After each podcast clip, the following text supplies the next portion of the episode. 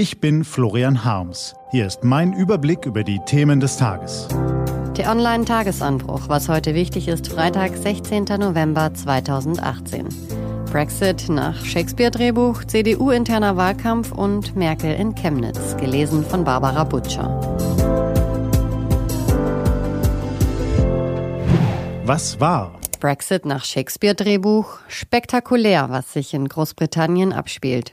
Nicht erst seit gestern, nicht erst seit Wochen, nein, seit der Brexit-Abstimmung vor zweieinhalb Jahren beschäftigt sich die politische Elite des Landes quasi pausenlos und ausschließlich mit sich selbst.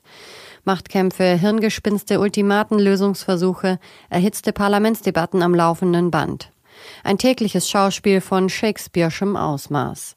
Nun erleben wir den Höhepunkt. Rücktritte, Wirrwarr, Ratlosigkeit. Und das alles, damit es dem Land hinterher schlechter geht als vorher. Denn das wird über kurz oder lang das Ergebnis des Brexit sein. In einer globalisierten Welt, in einem vereinigten Europa mit seinen komplexen Finanzströmen, verzweigten Handelswegen, wechselnden politischen Allianzen kann ein Land, das sich abseits stellt, nur eines verlieren. Hätte jemand den Plan gehabt, Großbritannien und die EU zu destabilisieren, er hätte sich nichts Effektiveres ausdenken können als diesen Schlamassel. CDU-interner Wahlkampf. Eine Frau und zwei Männer auf einer Bühne in Lübeck. Im Publikum erwartungsvolle CDU-Mitglieder und dann los. Wer hält die beste Rede? Wer hat die größte Ausstrahlung? Wer wirkt sympathisch und locker, aber zugleich verantwortungsbewusst und durchsetzungsstark? In einem Satz, Wer hat das Zeug, Deutschlands größte Partei zurück auf die Erfolgsspur zu führen? Die Antwort auf diese Frage ist ein wochenlanger Dreikampf. Seine Schauplätze ähneln sich. Es sind die Startzeiten von Online-Medien, die Titelseiten von Tageszeitungen und die Sofas in Fernsehstudios, aber auch viele Meetings, Vier-Augen-Gespräche und noch mehr Telefonate. Und die Bühnen von Regionalkonferenzen wie gestern Abend in Lübeck. Wer Friedrich Merz, Annegret Kramp-Karrenbauer und Jens Spahn lauschte, hörte graduelle, aber keine grundlegenden Unterschiede. Alle drei setzten sich behutsam von Angela Merkel ab, ohne die Noch-Kanzlerin bloßzustellen.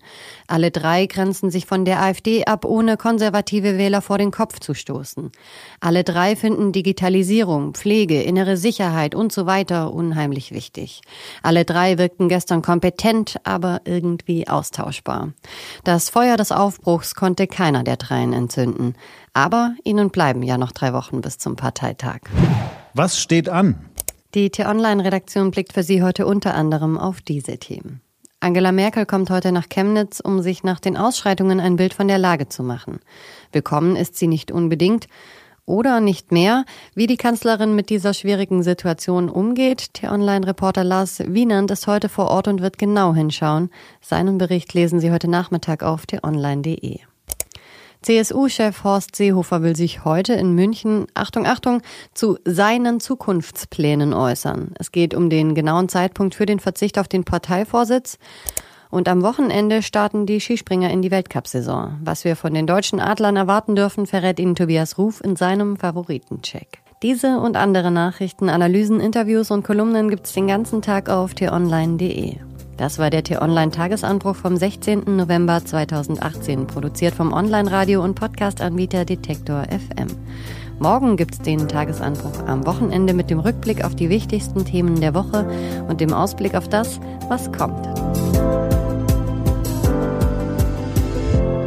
Das war der T-Online-Tagesanbruch für heute.